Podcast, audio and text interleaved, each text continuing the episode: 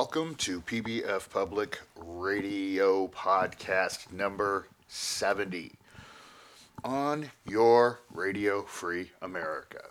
Not sure uh, how many people caught. I did a about a 10 minute episode yesterday, and it was in respect to Glenn Greenwald resigning from The Intercept, the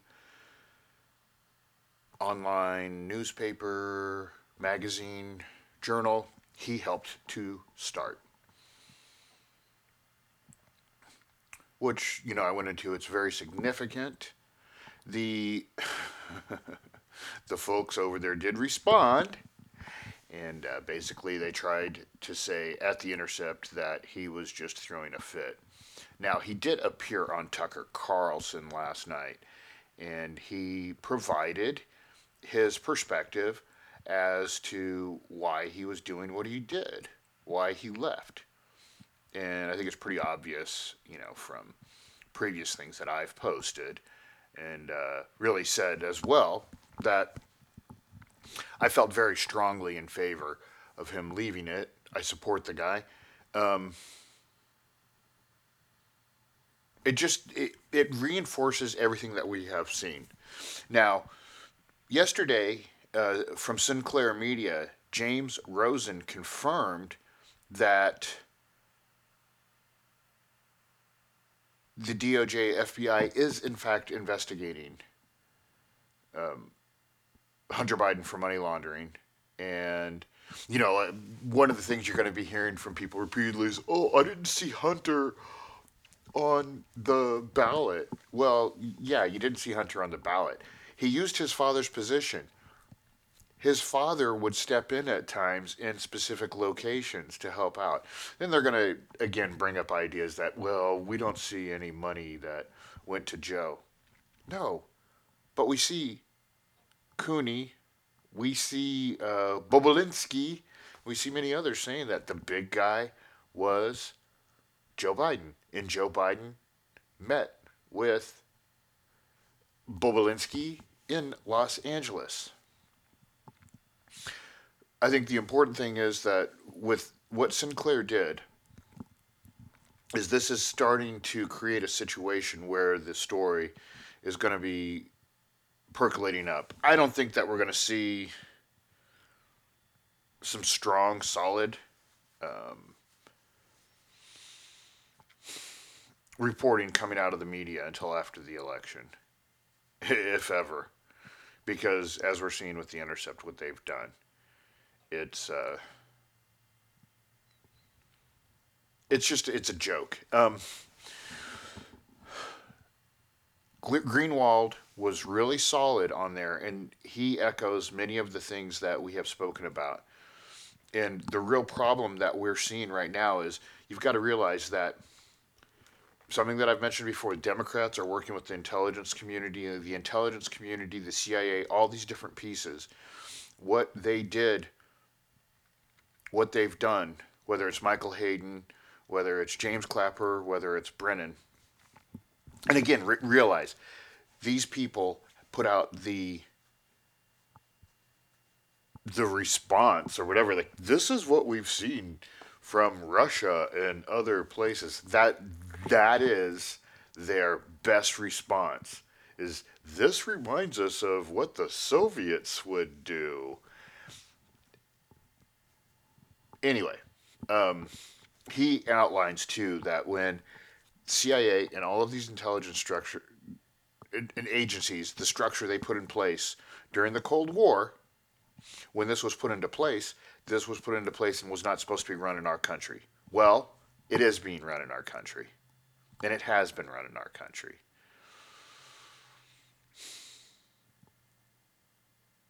I think. Uh, kind of hard to say here. Um, uh, it's a shame. It is absurd.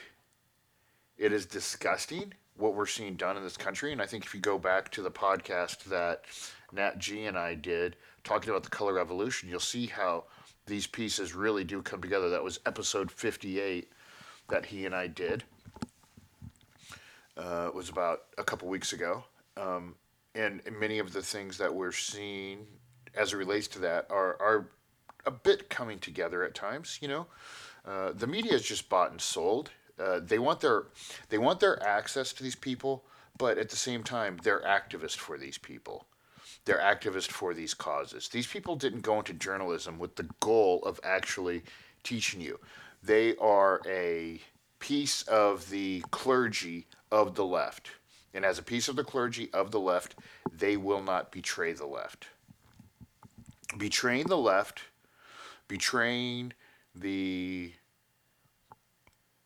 what do you call it, the squad and everything that's associated with that and the Bernie Sanders types would be to report this because once that wall gets broken, then there's going to be problems. And Orange Man bad. And we must get rid of Orange Man bad. Don't know how many times I have repeated that, but this is what is driving them.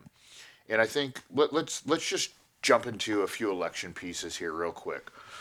Um, Trafalgar Group, which did a really good job reporting in 2016, has data which shows that in many, many locations, whether it's Wisconsin, Pennsylvania, Michigan, um, Florida, North Carolina, has Trump pulling ahead. I haven't seen any of their data on Texas, which is something, if I have time, I'm going to go into a little bit later because of the. We're seeing what they're calling a tie. But this this is interesting that we're seeing so many places with Trump pulling ahead. Now, my question is what is causing this? I found an email from 2016 from John Podesta, and uh, when his email was hacked, that talks about sort of the plot, the plan, you know, how early on you oversample, and he's even telling people how to oversample in specific areas. And it makes me wonder too about how much of these early polls that we were seeing. So when he talks about early on, let me let me expand this a little bit. He talked about what you do is you go out there you oversample specific locations so you can get the result you need. You go to specific neighborhoods, perhaps, or you call specific people, you know, areas, things like that. You make sure that you overrepresent so that you make the polls very divergent. You get the answers you want, you get the people you want supporting the people who you are attempting to get into office. Then, as it gets towards election, you then you resample.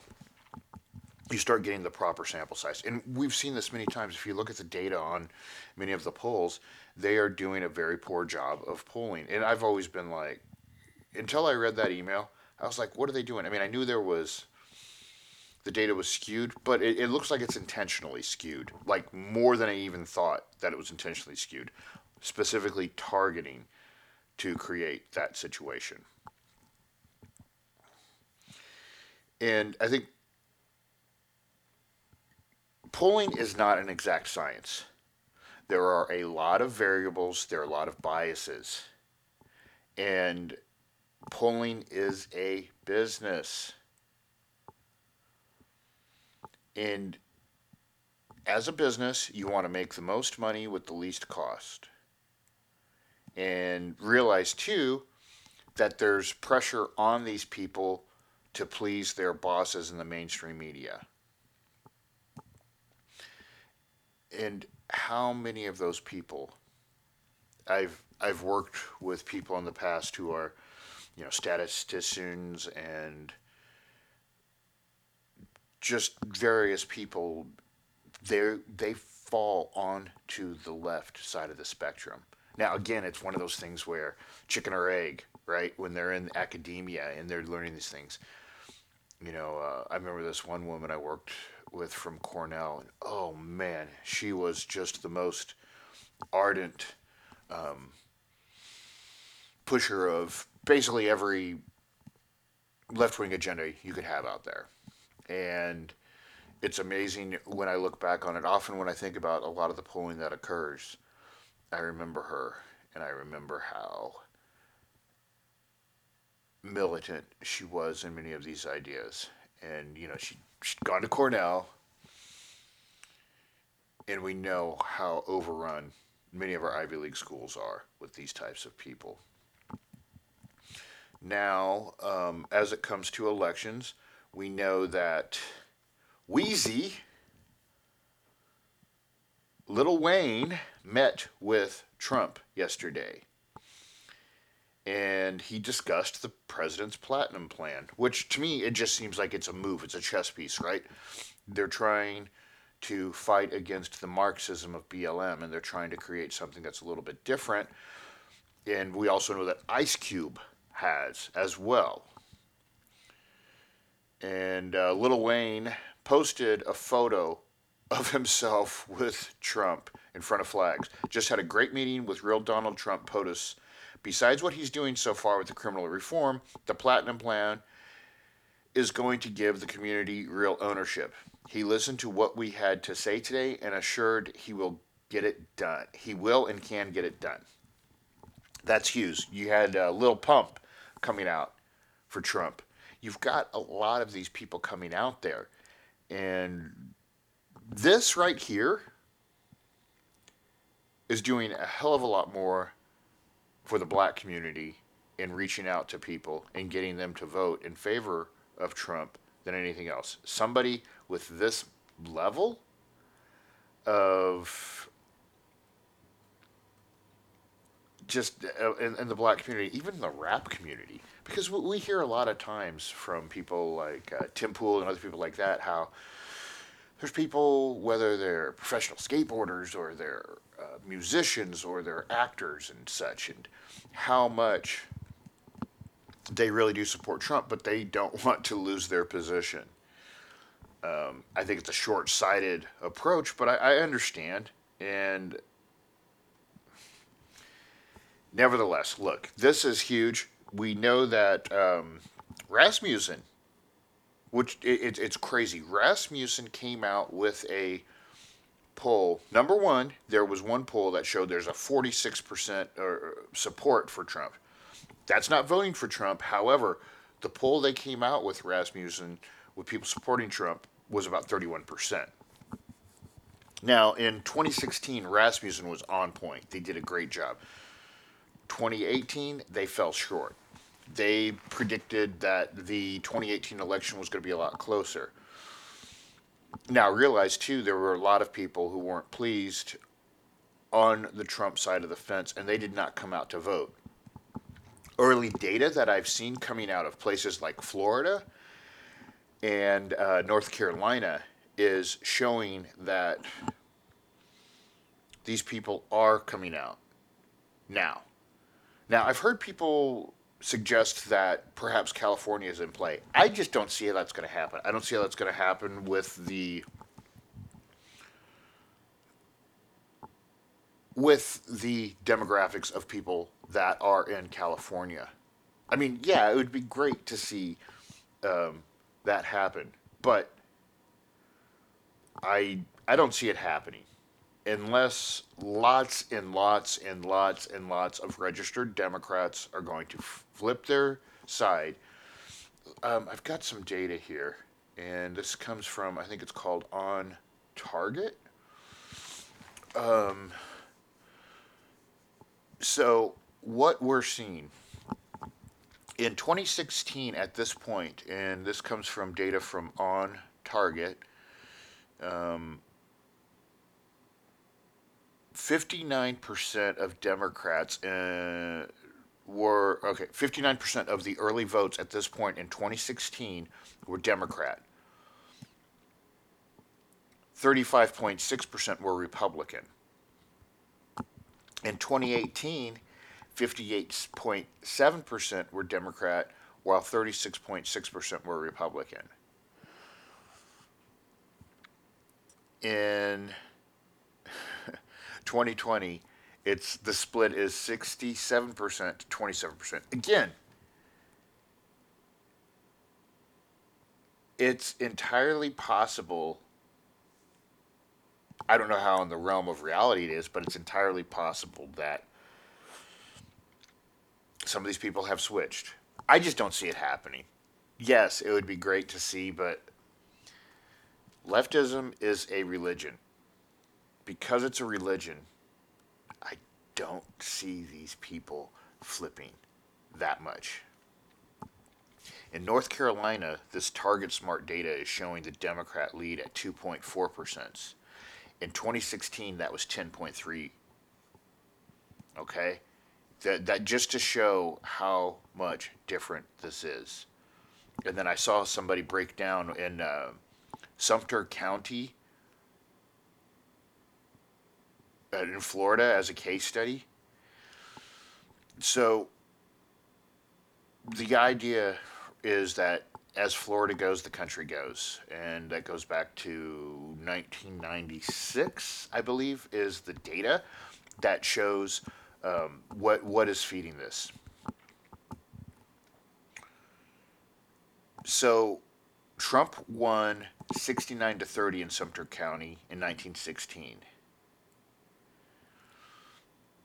Right now, the Republicans are 1.7 points already, and that's with two days more of early voting. And remember that Trump won that by that.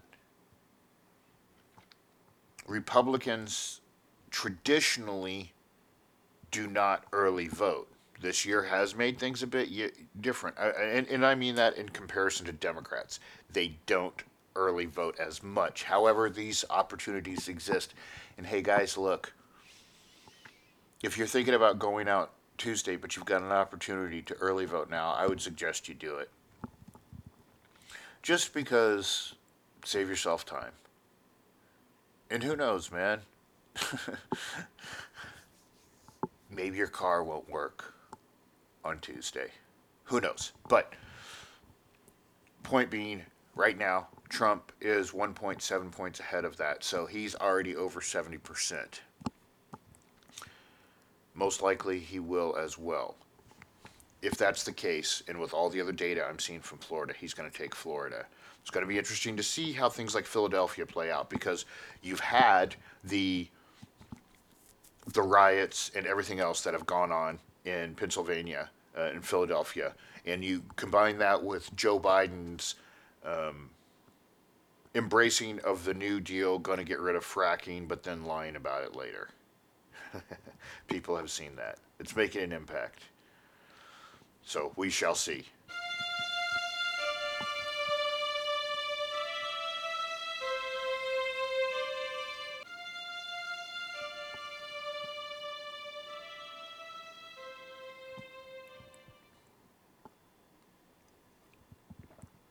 Um, there's some leaked documents that show leftists fear Trump may win in Minnesota and plot post election mass mobilization. This comes from Breitbart.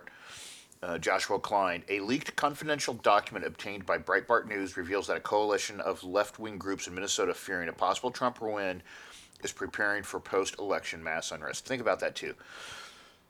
I had mentioned this yesterday, but it goes all the way back to 1972 when um, Nixon won the last time that a Republican has won Minnesota. But that's where everything started this year. That's where the, all the George Floyd stuff happened. Neighborhoods have been decimated in there. People can't get to their food easily because of what has happened. Led by Take Action Minnesota, described as a hub for Minnesota's progressive movement, the group warn of a need for mass mobilization in recently leaked highly confidential documents circulating among the group's leadership and intended as a prep guide for the coming weeks. We believe that regardless of the strength of Minnesota election system, mass mobilization will and must happen in Minnesota to defend democracy. Remember, mass mobilization is your Black Bloc, Antifa, Blam Tifa, all these groups, these neo-fascist movements that describe themselves as Marxist, but really do do work as fascism. They are mobilizing. Their mobilization is it's not going to be pretty. Uh, prepare yourselves. We expect that the mass, this mass mobilization will create space and opportunity for unrest, primarily in Minneapolis. In this context, the situation could rapidly spiral beyond control, depending on the nature of the unrest and state's reaction. In an effort to shift responsibility for violence to others, the group point to the right as well as Minnesota Police Department for the possibility of inciting and enabling violence for which they are prepared. And again, you know, this is a a narrative that they have used all summer long. It's the right that it, it's the right wing, right wing violence, right? Boogaloo boy leftist who say they support these people and go out are not right wing. Okay, um, and when you see all of the looting and burning and things like that, it's not it's not right wing. The possibility of right wing violence is real, as the, is the possibility of MPD inciting or enabling violence, the document warns, adding that MPD is either disengaged or instigating tension during and since the uprising immediately following the murder of George Floyd. Take Action Minnesota was at the forefront of the protest movement sparked by the killing of George Floyd, demanding that MPD be dismantled and helping spark the nationwide demands to defund the police. Following pressure from the group, a veto proof majority of the city council pledged to dismantle the police department while promising to create a new system of public safety in the city that is underway. And as that is underway, violence has skyrocketed in all these places with this defunding. It's skyrocketing. In the event of President Trump's reelection, the document calls for strategic disruption through mobilizing masses to take to the streets. Take Action Minnesota, Minnesota, a nonprofit founded in 2006, is a coalition of 20 different organizations, including labor unions and advocacy groups for left wing causes, and claims hundreds of thousands of members ready to be activated. It describes itself as a multiracial people's organization building power for a government and economy that works for all of us oh, here's a name you might have heard of. The coalition is officially affiliated with far left national organizations People's Action and CPD Action, both funded by the George, uh, both groups funded by the George Soros backed Democracy Alliance aimed at resisting. Oh, look, George, George Soros again? Yeah, George Soros again, everywhere. All of these things. That's how this fascism works, being funded by these people like this.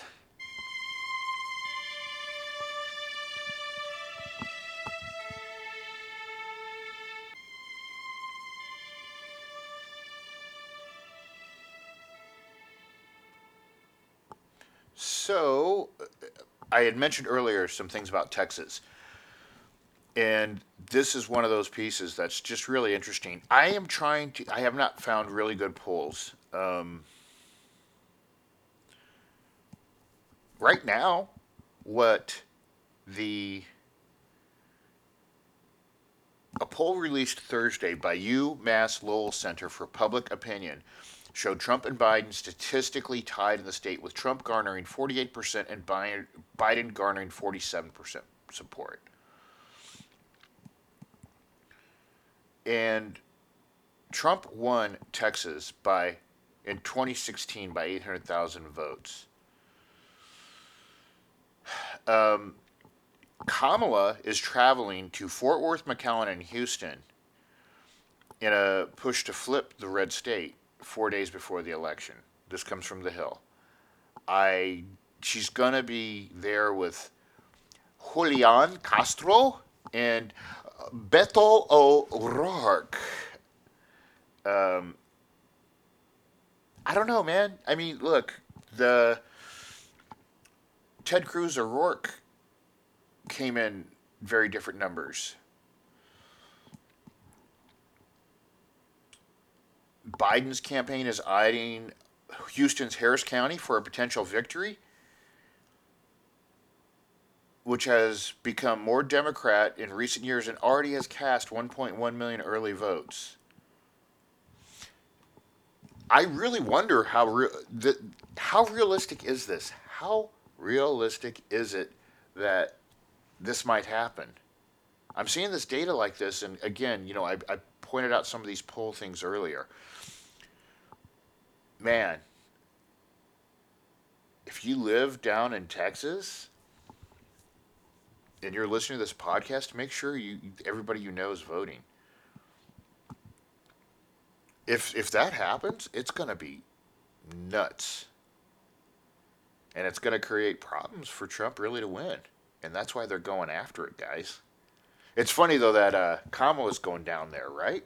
Isn't it funny that she's going down there?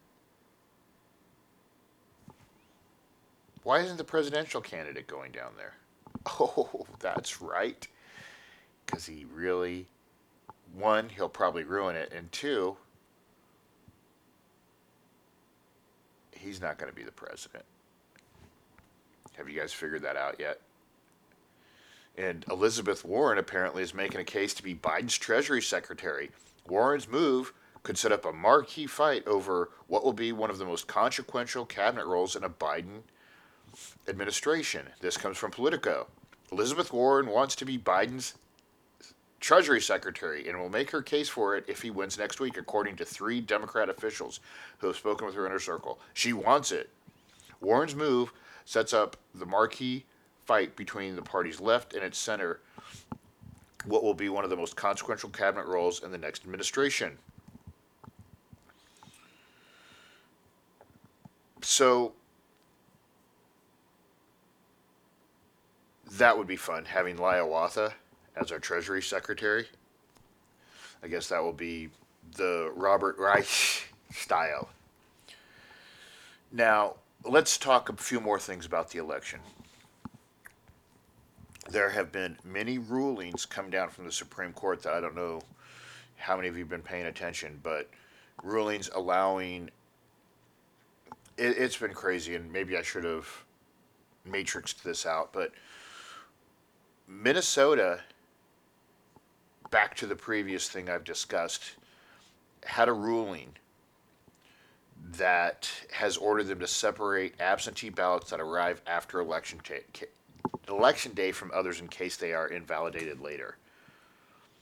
There is so much maneuvering, this lawfare that's going on. And I think that you know, in many of the things I've discussed uh, in this podcast, you want to create a very you want to make the election not look legitimate. And how do you do that?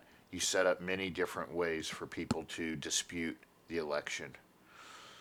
And so different states are going to have different things going on. And I think one thing that's really important to think about here we saw this happen in 2018 where districts were flipped in California through ballot harvesting. The ballot harvesting where they could go in and take people's ballots and deliver them. Individuals can do this.